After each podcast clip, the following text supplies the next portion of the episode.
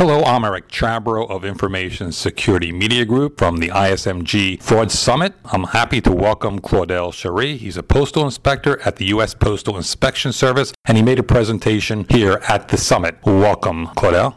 Thank you. One of the things you discussed at in your presentation was synthetic identity. That's correct. What is synthetic identity?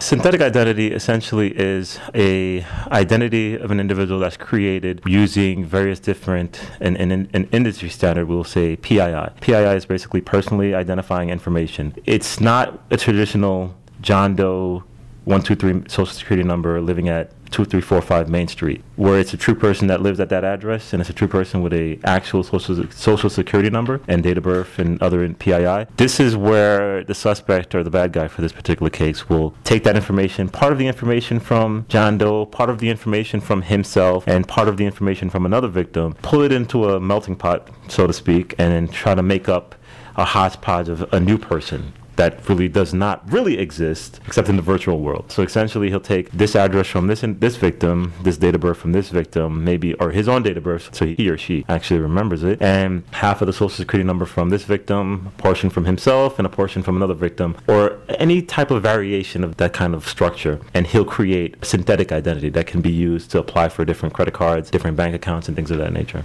This has been around for quite a while. It has been on a, a while. I, I, can't even go back to how far it goes goes back to. It, it, goes back to back in the days where someone would apply for a credit card account and they had bad credit, so they would probably change their social security number so that they would actually get approved. It's gone to the way where someone would actually just change it so to legitimately get a card so that they would use and legitimately pay off on their own to where someone is like they will do this to illegitimately get a card or legitimately however you want to look at it with no intention of paying it off.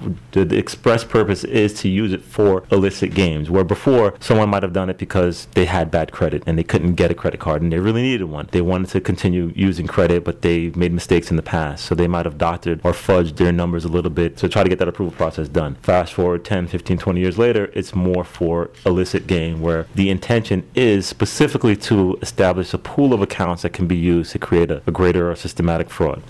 Who are the general victims of this kind of fraud?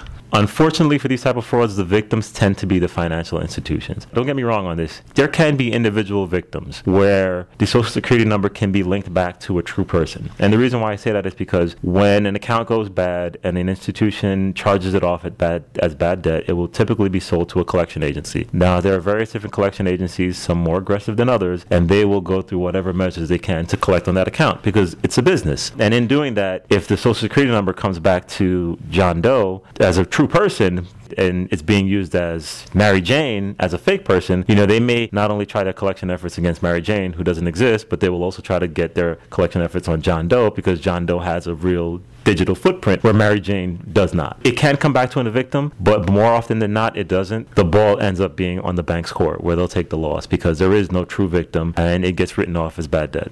Can you give an example of a recent investigation you were involved in and how, how that was that resolved? Yeah, there's still two open investigations that I can cite. There was one particular investigation that us postal inspectors had where the fraud and by fraud I mean the exposure to the bank was over $60 million.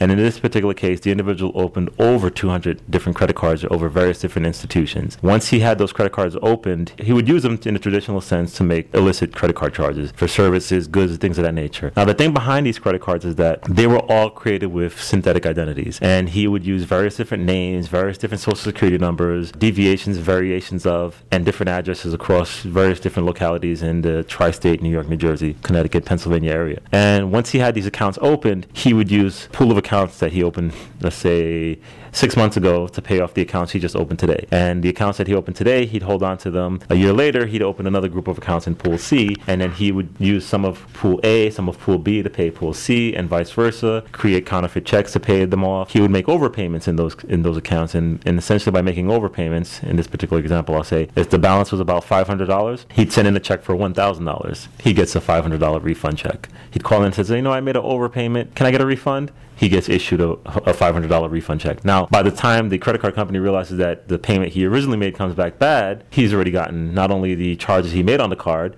and new charges he made after the payment posted, he also got a $500 refund. I'm a little surprised that technology doesn't pick that up almost instantly. Why not? You know, eh, financial institutions are kind of like, I guess it's kind of like a, a, a double edged sword. The surefire way to eliminate fraud is not to have the credit card accounts at all. It's a balance between what customers want versus protecting the customer or the institution itself from fraud. If an institution implemented every possible measure to prevent fraud from happening, and I mean every possible measure, they would not have a customer. that's unfortunately, it's kind of that's that's the that's the fact of the matter. So it's a it's a balance, and unfortunately, in that balance, as that balance shifts to higher security measures and a less pleasing customer experience or until that customer experience becomes normalized where they expect this type of level of security for their accounts. It, it, it's a balance. And as that balance shifts up and down between higher security, less security, better customer experience, there's always a, a, a little loophole or a little crack where fraudsters or suspects will exploit for their own illicit gain. Are the fraudsters staying ahead of the game? Uh, it depends on who you ask. if you're asking us, no, we're catching them as fast as we can find them. And if you ask the financial institutions, they're identifying them as fast as they come across them. So it all depends on, on who you ask. But I think in this digital age, it's not necessarily that they're staying ahead of the game. It's just that it's a lot easier for, for them to do it than it was 10 or 15 years ago. The Foster you were just discussing, how'd you catch him? He came on our radar probably several times, as far as when I say our, I mean law enforcement. But in that particular case, it was maybe one account, two accounts. It was never the whole pool of accounts. When he came to the attention of postal inspectors, a large investigation ensued. The, the banks kind of already realized that they were taking losses, and postal inspectors did a lot of legwork, data mining, surveillance, you know, the, the traditional law enforcement steps. He'd be sending out these payments, and we'd intercept the payments from the collection boxes and the mailboxes, send them to our forensic lab labs for DNA analysis and fingerprints. It was the good old fashioned gumshoe work that led us to identifying him and culminate these large pool of accounts by not only working the investigation with the financial institution that referred it to us, but also looking for other financial institutions that may have been a victim of his, of his illicit scheme. Has this case gone to trial yet? No, it has not. Thank you. You're welcome. I've been speaking with Claudel Cherie, Postal Inspector, U.S. Postal Inspection Service for Information Security Media Group. I'm Eric Chabrow. Thanks for listening.